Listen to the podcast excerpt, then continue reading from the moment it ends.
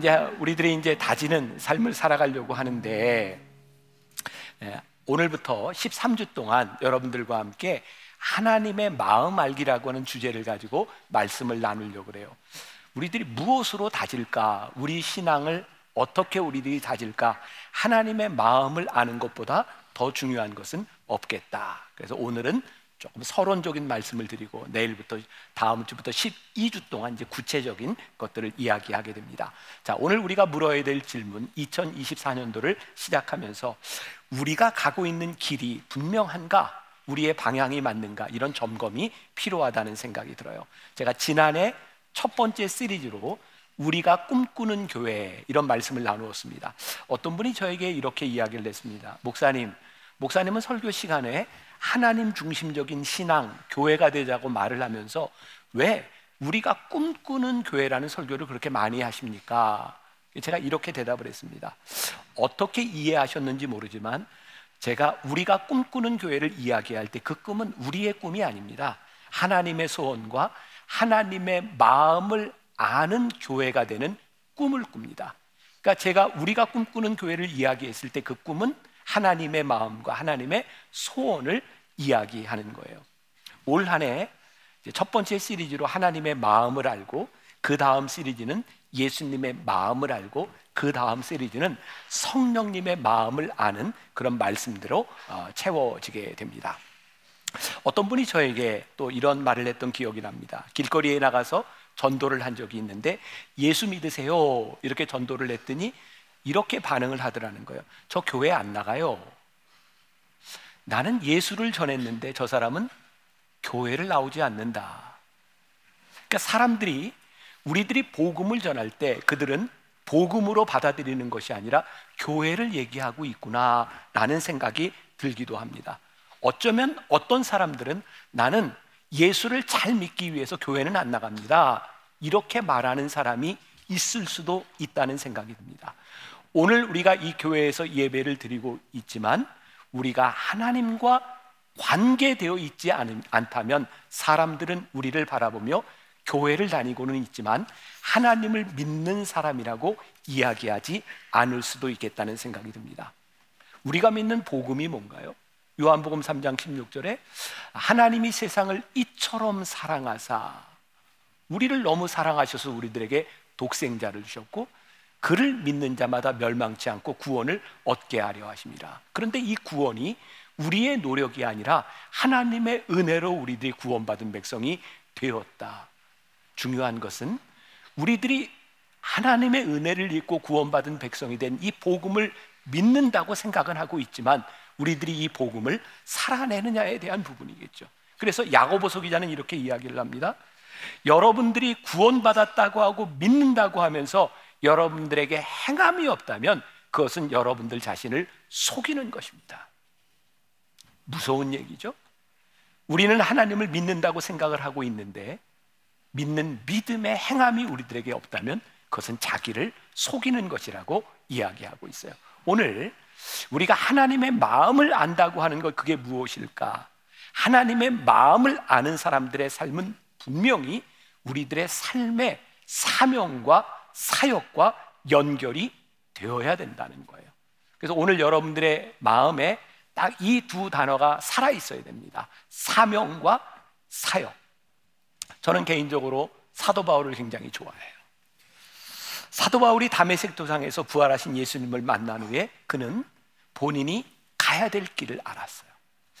성경을 보면 사도 바울의 삶이 얼마나 치열했는지, 야, 참 열심히 살았구나. 저는 사도 바울을 좋아하기 때문에도 그렇지만 저는 치열함이라는 말을 참 좋아해요. 그 제가 쓴 책 중에 치열한 도전, 치열한 순종, 치열한 복음 이런 책이 있는 건 아세요?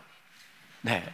어, 저는 치열함이라는 말이 그렇게 좋아요. 왜? 사도 바울의 모습을 바라보면서. 그런데 오늘 본문 말씀 이 빌립보서는 사도 바울 인생의 말년에 쓴 편지입니다. 감옥에서 빌립보에 편지를 보내요. 사도 바울이 이제 살 날이 별로 안 남았습니다. 근데 사도 바울의 사도 바울에게 뭐가 고민이 됐냐면 내가 지금까지 주님께서 나를 부르셨다고 생각하고 이렇게 열심히 살아왔는데 내가 이렇게 살아가는 것이 맞아? 내가 제대로 살아가고 있어? 그의 삶을 점검하고 있다는 점이에요. 자, 오늘 본문 말씀 12절에 내가 이미 얻었다 함도 아니요 온전히 이루었다 함도 아니요 오직 내가 그리스도 예수께 잡힌 바 된 그것을 잡으려고 달려가노라. 그는 죽음을 앞에 놓고 내가 예수님을 아, 예수님께 잡힌 바 된 그것을 잡으려고 달려가노라. 자기 자신을 그렇게 바라보고 자기 자신을 점검하고 있는 거예요. 오늘 여러분들이 참 복된 시간을 가지고 있다는 생각을 저는 합니다. 아, 새해를 시작하면서 첫 주 우리의 방향을, 우리의 삶을 점검할 수 있는 건 참 큰 은혜다. 자, 여러분들은 스스로 여러분들의 삶의 방향이 맞다고 내가 이렇게 살다 하나님께 가도 된다고 생각하시는가? 그런 상상을 해봤어요? 우리가 이게 길을 가다가 저기 보니까 내가 지금 아는 사람이 있는 것 같아서 열심히 달려가서 이렇게 어깨를 툭툭툭 쳤는데 그 사람이 나를 보고 누구세요? 굉장히 참 당황스럽잖아요. 그런 상상이 드는 거예요. 나는 하나님을 믿으며 열심히 살았다고 그리고 하나님 앞에 가 있는데 하나님이 너 누구니? 라고 물으신다면 이게 얼마나 우리들에게 불행한 일일까? 우리가 하나님을 믿고 살아가는 사람들인데 우리에게 필요한 것은 내가 얼마나 열심히 살았느냐가 아니라 내가 얼마나 하나님 앞에 잘 살았느냐가 아닐까요? 여러분들은 하나님 앞에서 잘 살아간다고 말할 수 있는가? 이것을 우리는 사명이라고 이야기를 하는 거예요. 지금 우리는 사명에 충실한 사람들인가? 자, 교회라고 하는 것과 더불어 이 사명이라고 하는 것을 한번 풀어봅시다. 하나님은 모든 교회에 사명을 주셨다고 생각해요. 근데 똑같은 사명을 주시지는 않았습니다. 자, 여러분들이 이 땅에 그 많고 많은 교회 중에서 만나 교회에서 지금 이 시간에 예배를 드리고 있어요. 우리들이 어떤 교회를 다녀도 괜찮아요. 그런데 하나님이 여러분들을 만나 교회로 부르셨다면 만나 교회이신 사명 가운데서 우리는 어떤 사명자로 살아가는가 이 물음을 묻지 않는다면 오늘 우리들이 여기에서 예배를 드려야 되는 이유가 무엇일까라는 생각이 들어요. 그리고 하나님께서 사명으로 우리를 부르신 우리들이 해야 되는 일을 뭐라고 말씀하시냐면 그것이 사역이다라고 말하고 있는 거예요. 교회에 주신 사명 그것을 이루는 우리의 일이 뭐라고요? 사역이라고 말하는 것이다. 자, 이 사명이라고 하는 관점에서 하나님의 마음을 한번 생각해 볼게요. 몇 해 전에 제가 앤디 스탠리 목사님이 쓴 노스 포인트 교회 이야기라는 책을 읽고 우리 교회를 생각하게 되었어요. 그리고 우리 교회의 모든 목회자들은 이 책이 필독서입니다. 무조건 다 읽어야 되는 책이에요. 굉장히 좋은 책입니다. 이 책에 이런 글이 있어요. 죄송합니다.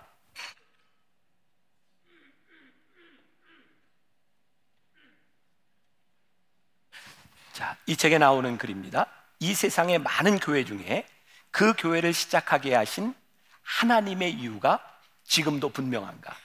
모든 교회가 하기 때문에 우리 교회도 하는 것, 모든 교회 모두가 하지 않기 때문에 우리도 하지 않는 것이 아니라 우리 교회가 해야 하는 것은 무엇인가? 저는 이 글을 읽었을 때 가슴이 뛰었어요.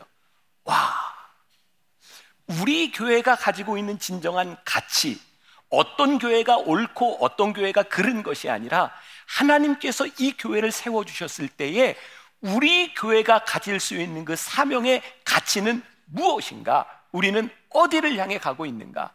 이것이 분명하지 않으면 우리는 외형을 쫓아 숫자를 쫓아 돈을 쫓아갈 수도 있을 것 같아요. 여러분들의 삶에 분명한 사명과 사역이 정해지지 않으면 우리는 그저 누가 하는 것들을 따라 살아가다가 인생을 마감할 수도 있을 것 같아요. 자, 제가 이런 표현을 한번 해봤어요. 우리를 향한 하나님의 마음을 알 때 우리는 신실한 신앙인이 됩니다. 그런데요, 나를 향한 하나님의 마음을 아는 것에서 충성스러운 신앙인이 됩니다. 구분이 되세요? 나는 우리 교인들이 신실한 신앙인이었으면 좋겠어요. 그런데 신실함에서 끝나는 것이 아니라 그 신실함이 충성스러움까지 이어졌으면 좋겠어요. 우리가 이땅 위에서 신실하게 살아가되 충성스러운 사람으로 하나님 앞에 서는 것이 얼마나 중요한 일일까? 교회는 예수님을 주로 고백했던 베드로의 고백 위에서 세워졌어요. 주는 그리스도시요 살아계신 하나님의 아들입니다.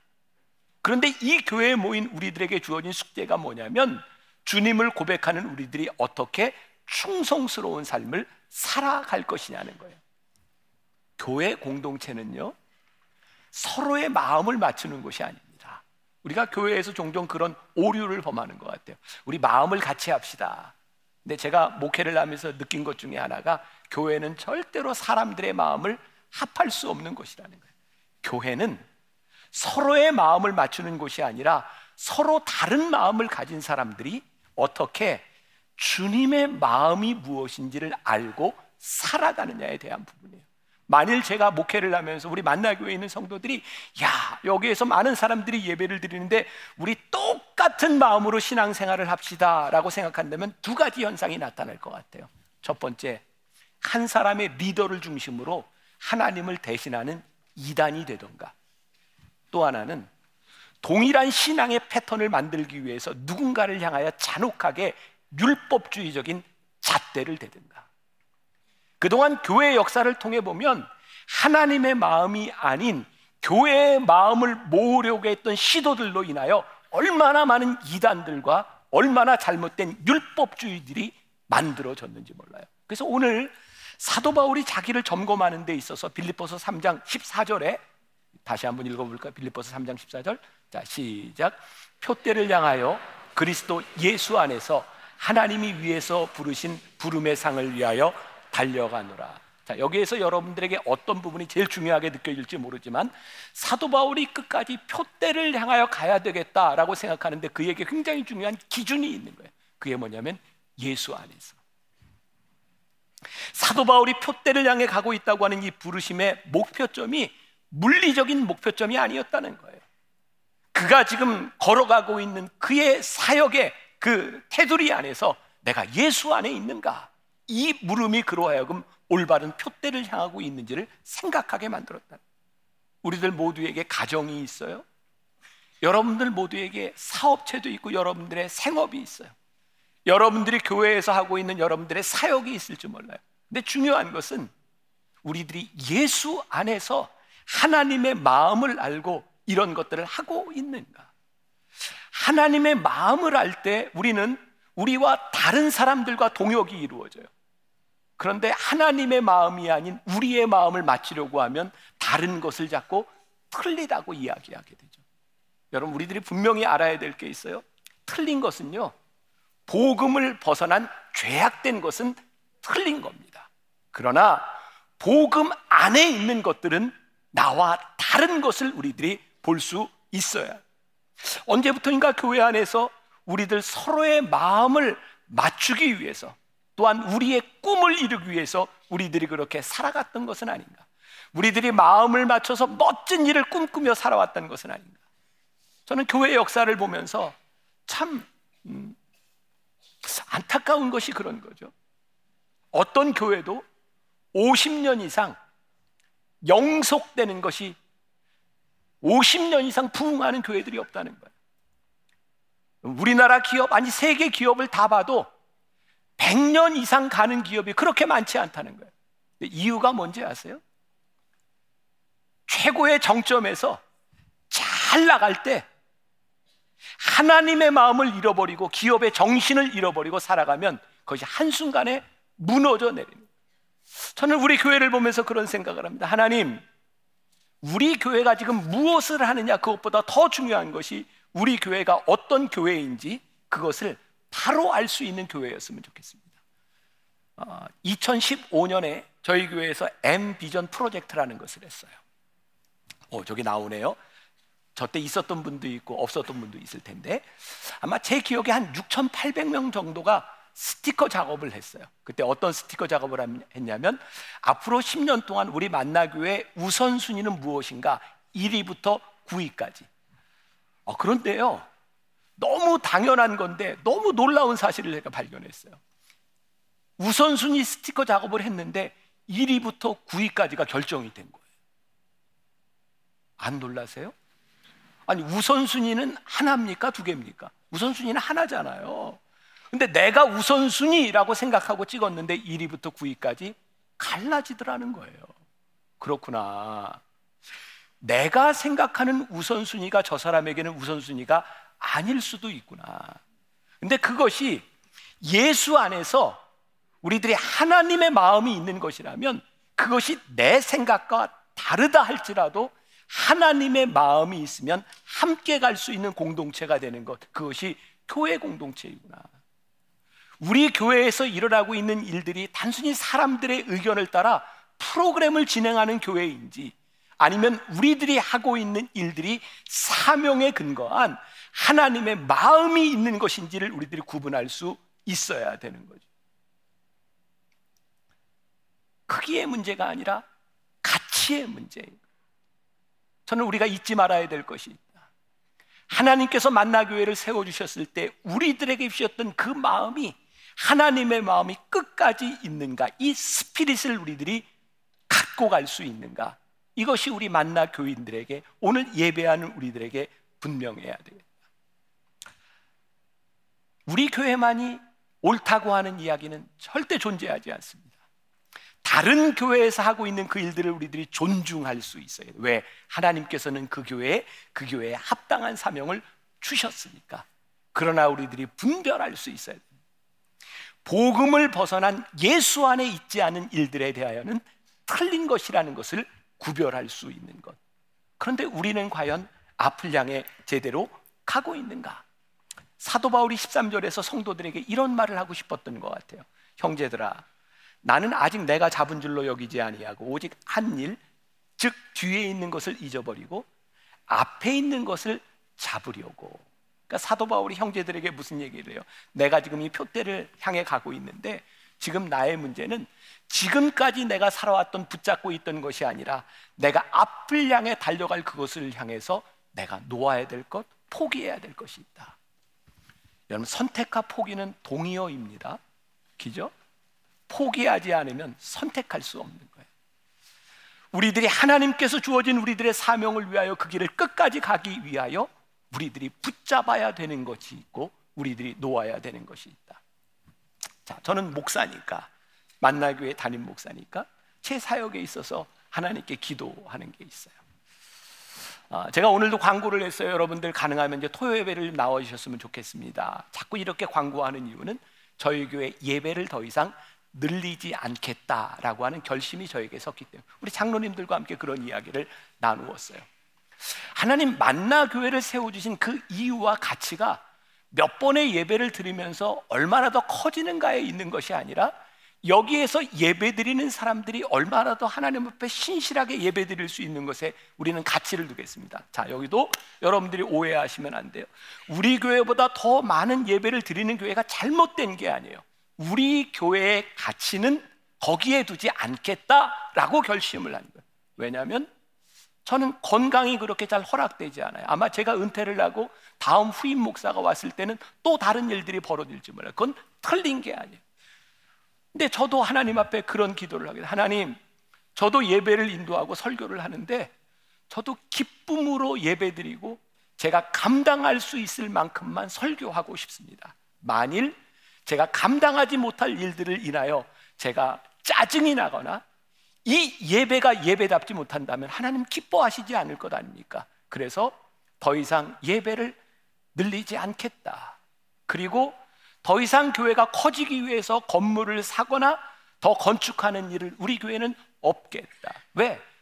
우리 교회의 가치와 사명은 더 많은 사람들이 모이는 것과 건물에 있지 않다는 것을 분명히 할 수 있기 때문에 지금 내가 잡고 있는 것 그런데 내가 올바른 가치를 향해 가기 위해서 우리들이 놓아야 되는 것이 있다면 그것을 놓을 수 있을 때 우리들이 사명자로 살아갈 수 있는 여러분들이 하나님의 사람으로 살아가는데 하나님 앞에 붙들림 받어 살아가기 위해서 여러분들이 놓아야 되는 것이 분명하지 않다면 우리들이 붙잡을 수 없는 거예요. 여러분 2024년 첫 주에 여기서 예배드리고 있는 게 참 수지 맞았다 이런 생각이 들지 않으세요?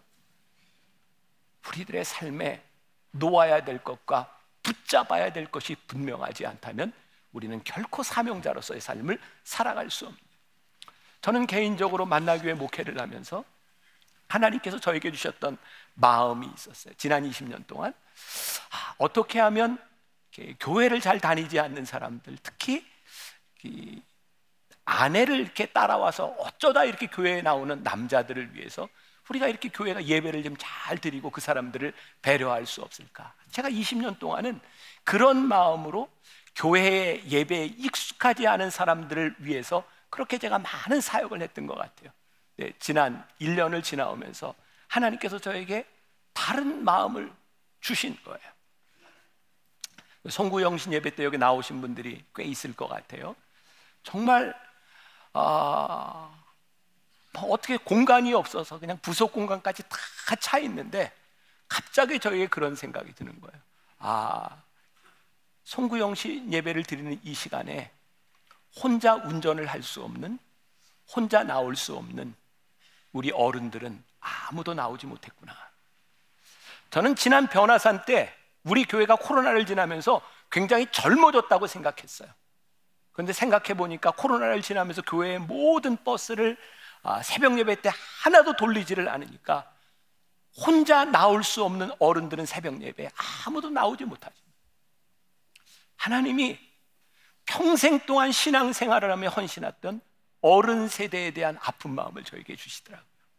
그래서 올 한해는 우리 어른들과 우리 청년 세대들 카풀을 같이 하고 그리고 어른을 모시고 오는 청년들에게는 특별히 앞자리를 좀 내주려고 그래요. 여러분 이게 옳고 그름에 대한 문제가 아니라 하나님께서 주셨던 마음이 평생을 헌신했던 우리 어른 세대에 대하여 그분들이 신앙생활을 잘 할 수 있도록 보게 하셨던 그 마음이 틀린 마음이 아니라면 하나님께서 우리들에게 주신 또, 또 하나의 사명과 사역이 될 수 있다는 생각입니다. 결국 우리들이 전하고 있는 이 복음, 사실은 복음의 문제가 아니라 이 복음을 잘 전하기 위하여 우리들이 무엇을 하느냐에 대한 문제일 것 같아요. 우리는 얼마나 우리들에게 일어나는 변화가 목적이 아니라 사명과 비전을 수행하기 위하여 이 변화들에 대하여 얼마나 우리들이 잘 수용성 있게 받아들이는가. 저는 우리 사역자들에게 이런 질문을 종종 해요. 우리가 지금 하고 있는 일이 우리의 사명의 최선입니까? 저는 하나님을 믿는 우리가 최선의 삶을 살았으면 좋겠어요. 그냥 되어지는 인생이 아니라 우리들에게 주신 사명을 감당하기 위해서 우리들이 할 수 있는 최선의 일은 무엇인가? 제가 지난주에 백화점을 좀 갈 일이 있었어요. 제가 어느 백화점인지는 말을 못합니다. 이제 판교에 제가 이제 백화점을 갔는데 어, 이름은 제가 말을 안 해요. 어, 그 백화점에 갔는데 이렇게 한 층에 올라가서 제가 어떤 매장을 찾으려고 하는데 바뀌어서 모르겠더라고요. 근데 옆에 직원이 있어요. 그 매장이 어디 있습니까? 그랬더니 그 직원이 아, 저 모르겠습니다. 저희 키오스크 가서 이렇게 찍어 보세요. 어, 근데 굉장히 좀 불쾌하잖아요. 그 소비자의 입장에서. 근데 그 친구가 아마 그런 조금 그런 표정을 읽었던 것 같아요. 아, 죄송합니다. 제가 매장이 어디 있는지 몰라서 그러니까 가서 찍어 보세요. 라고 이야기를 합니다. 아마 그 백화점 사장이 에, 요 설교를 좀 들었으면 좋겠다 하는 생각이 드는데 제가 생각할 때 한 층의 매장이 얼마나 되겠습니까? 적어도 매장에서 일하는 사람이라면 어디에 있는지쯤은 숙지하고 있는 게 저는 정상이라고 생각하거든요. 제가 우리 목회자들에게 그런 요구들을 합니다. 우리가 그냥 얼마든지 예배를 드리고 얼마든지 우리들이 사역을 할 수 있어요. 그러나 우리들이 목회자라면 여기에 들어오는 교인들이 무엇이 불편한가? 복음에 대한 문제가 아니라 복음을 듣고자 오는 사람들에게 우리들이 어떻게 좋은 환경을 만들어 줄 수 있는가를 고민하지 않는다면 우리는 직무 유기를 하고 있는 겁니다. 저는 목회자들에게 이렇게 이야기를 하지만 여러분들이 하나님께서 여러분들을 부르신 이유가 복음을 전하기 위하여 여러분들을 부르셨다면 그 복음을 전하는데 여러분들이 방해가 되는 환경을 만들고 있다면 여러분들은 여러분들의 부르심과 사명에 대하여 직무 유기를 하고 있는 거예요. 제가 이 말씀을 준비해 놓고 어제 아, 신문을 보다가 우리 이제 신세계 정용진 부회장이 쓴 신년사를 제가 보게 되었어요. 그런데 그 얼마 전에 목양실에서 저와 함께 이렇게 이야기를 하다가 아, 지난해가 많이 어렵고 기도 제목이 있고 경영에 대한 많은 어려움으로 아, 이제 있습니다. 근데 저는 무슨 내용인지 잘 몰랐어요. 그런데 그 신년사 가운데 이런 얘기가 나오더라고요. 한번 좀 띄워줘 보실래요? 업무를 바라보는 관점은 One Less Click의 원칙에 맞춰야 한다면 이를 검토하고 실행하는 단계에서는 One More Step이 반드시 필요하다. 제가 조금 설명을 해드릴게요. 제가 읽은 기사에는 그런 내용이었던 것 같아요. 아마 그 신세계가 작년에 온라인 기업에서 SSG를 이렇게 만들고 열심히 했지만 아, 쿠팡한테 좀 밀렸나? 쿠팡이 맞나요? 1위가? 아, 그랬던 것 같아요. 그러니까 One Less Click이라고 하는 게 소비자들에게 다가가기 위해서 One Less Click, 클릭 한 번 덜 하도록 이렇게 격차를 좀 줄여야 된다. 그런 이야기를 하면서 One Less Click을 하게 되면 필연적으로 원모와 스텝에 나아가게 된다. 그러면서 이제 기업의 경영에 대한 부분들을 바꾸어 나가겠다는 이야기를 했어요. 제가 신문을 보면서 이건 내가 꼭 하고 싶은 이야기를 여기서 하고 있구나라는 생각이 들었어요. One less click, one more step. 하나님, 우리들에게 주신 이 복음이라고 하는 것을 우리들이 이 세상에서 세상 사람들에게 마케팅을 하고 이 좋은 복음을 사람들에게 알려야 되는데 이 복음을 전하기 위하여 우리들이 지금 무엇을 하고 있습니까? 사실은 복음을 전하는 데 있어서 우리들이 복음을 전해야 된다고 생각을 하지만 복음을 전하는 환경을 우리들이 과연 만들어가고 있는가? 만일 우리가 여기에서 예배드리는 우리들 여기에 만족한다면 그렇게 교회는 사라지게 될 거예요. 근데 저는 하나님이 우리 교회를 그렇게 사라지게 만드는 것이 아니라 끝까지 하나님의 사명 앞에 붙들림 받으여 쓰임 받는 것이 너무나 중요하다고 생각합니다.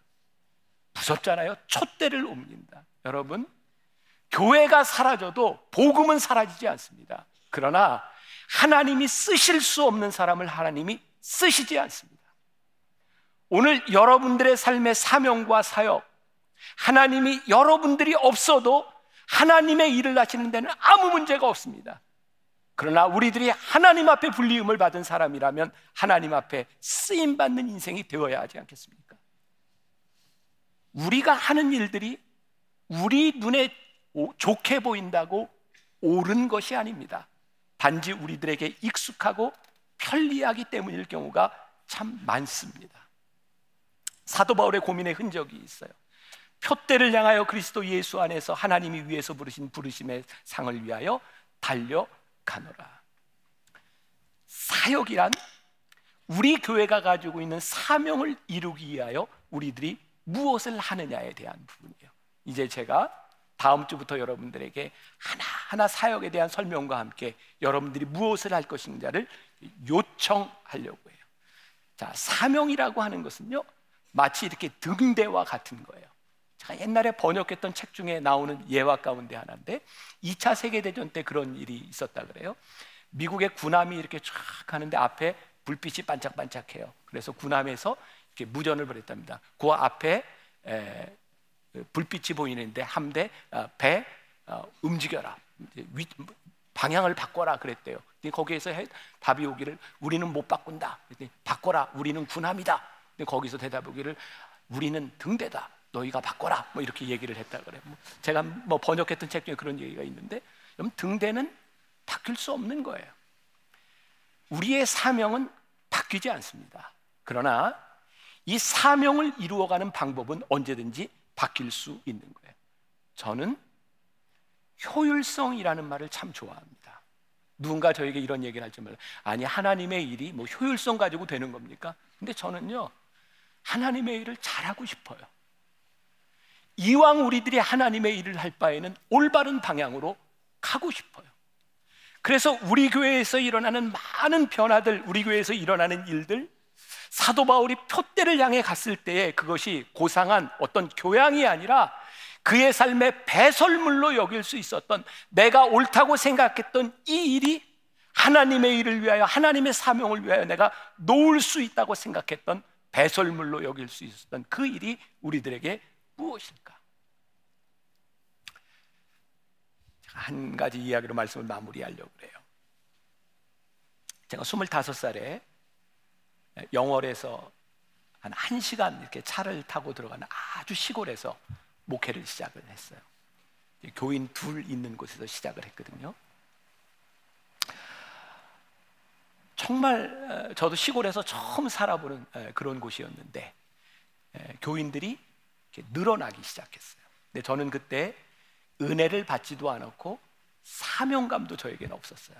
하나님이 저에게 좋은 은사를 주셨던 것 같아요. 저는 이렇게 사람이 주변에 잘 모이는 것 같아요.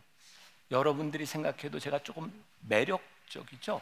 네, 아, 잘생긴 거하고 매력적인 건 다르다는 거 아시죠? 네, 저는 저도 어, 양심이 있지 잘생겼다 이런 얘기는 안 합니다. 근데 네, 설교에 좀 방해가 되시나 이런 얘기하는 게 아, 제가 이제 스스로 이제 아, 좀 매력적이다. 이게 사람들이 이렇게 잘 모였던 것 같아요.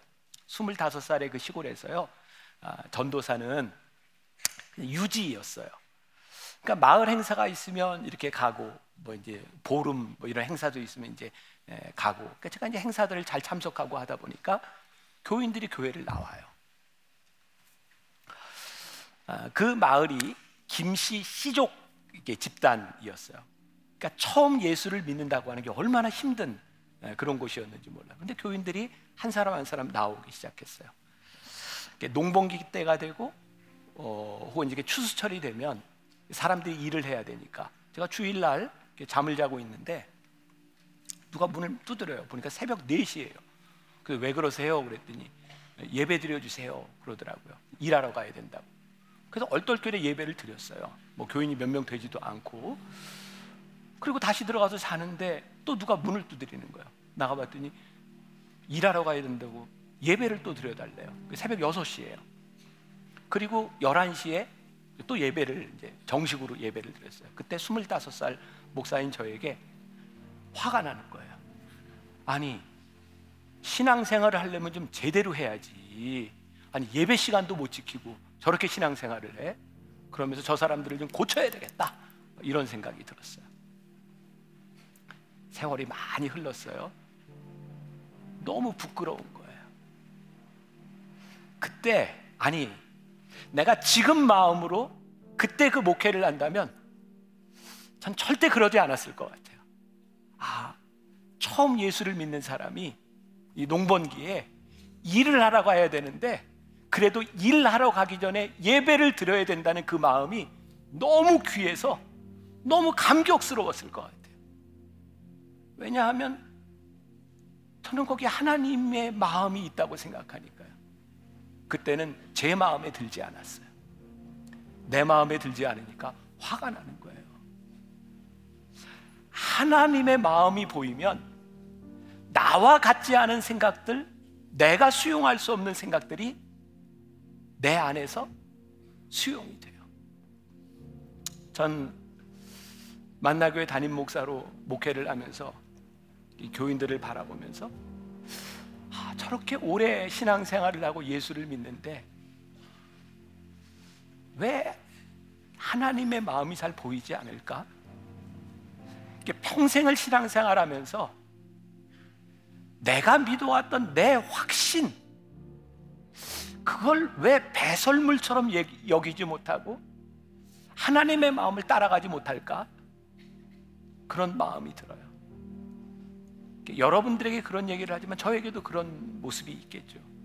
그래서 우리가 2024년도를 시작하면서 하나님, 우리가 진짜 사명자로 우리를 부르신 사명 앞에 우리들의 사역자로 살아가기를 원합니다. 라고 말할 때 우리들에게 하나님 아버지의 마음이 들어갔으면 좋겠다. 하나님 아버지의 마음 앞에서 내가 놓을 수 있는 것, 내가 붙잡아야 되는 것, 이것이 분명한 사람이었으면 좋겠다. 하나님과 우리들 사이에 one less 격차를 줄일 수 있는 방법은 one more. 하나님의 마음으로 한 걸음 더 나아가는 겁니다. 올 한해 여러분들에게 하나님의 마음이 살아있기를 주님의 이름으로 간절히 축원합니다. 우리 아버지 당신의 마음이 있는 곳에 함께 찬양합시다.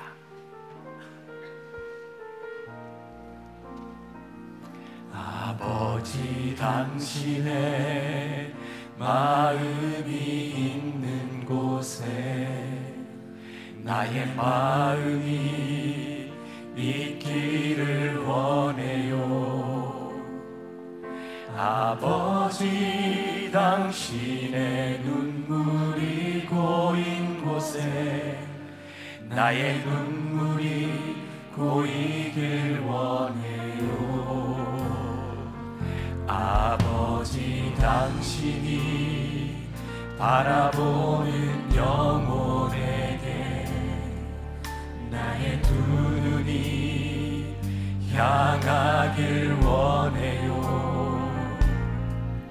아버지 당신이 울고 있는 어두운 땅에 나의 두 발이 향하길 원해요. 나의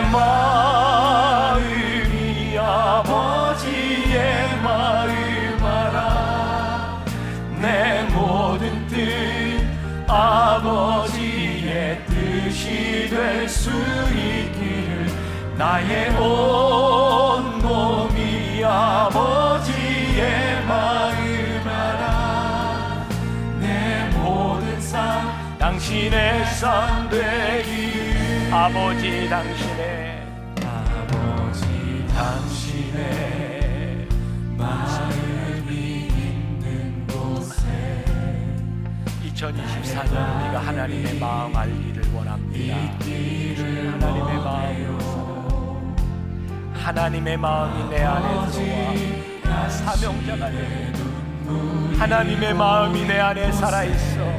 하나님의 마음을 아는 사역들이 우리들 가운데.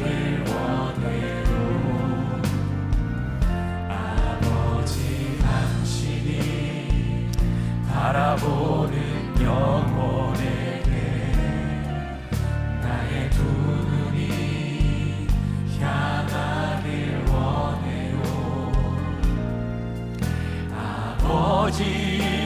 당신이 울고 있는 어두운 땅에 나의 두 발이 향하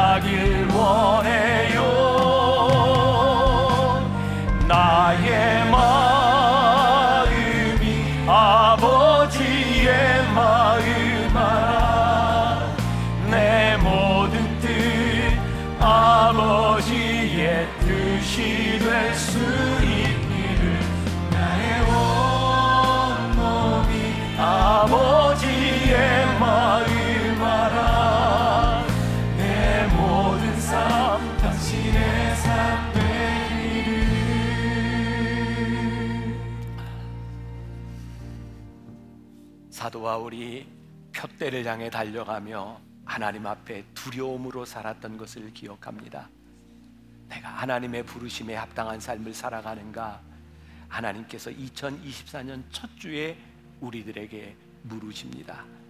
우리들이 가고 있는 것이 옳은지를 우리의 고집과 생각으로 하나님의 마음을 앞서거나 하나님의 마음을 외면하지 않았는지 우리가 오늘 하나님 앞에 간절히 기도하는 것이 있습니다. 아버지 하나님의 마음이 우리들에게 보이게 하여 주시사. 우리야 참 다른 사람들이 하나님 아버지의 마음을 아는 자들로 함께 이 길을 가는 것이 우리들에게 얼마나 큰 축복인지 우리를 부르신 이 공동체에 우리가 있음이 얼마나 큰 은혜인지를 고백할 수 있는 귀한 하나님의 사람들 되게 하여 주옵소서. 지금은 우리 주 예수 그리스도의 은혜와 하나님 아버지의 무한하신 사랑과 성령의 인도하심, 하나님의 마음을 알아 하나님의 눈물이 있는 곳에 나의 눈물도 하나님의 걸음이 있는 곳에 나의 걸음도 있기를 소원하며 나가는 당신의 사랑하는 모든 백성들 위해 지금부터 영원까지 함께 하시기를 간절히 축원하옵나이다. 아멘.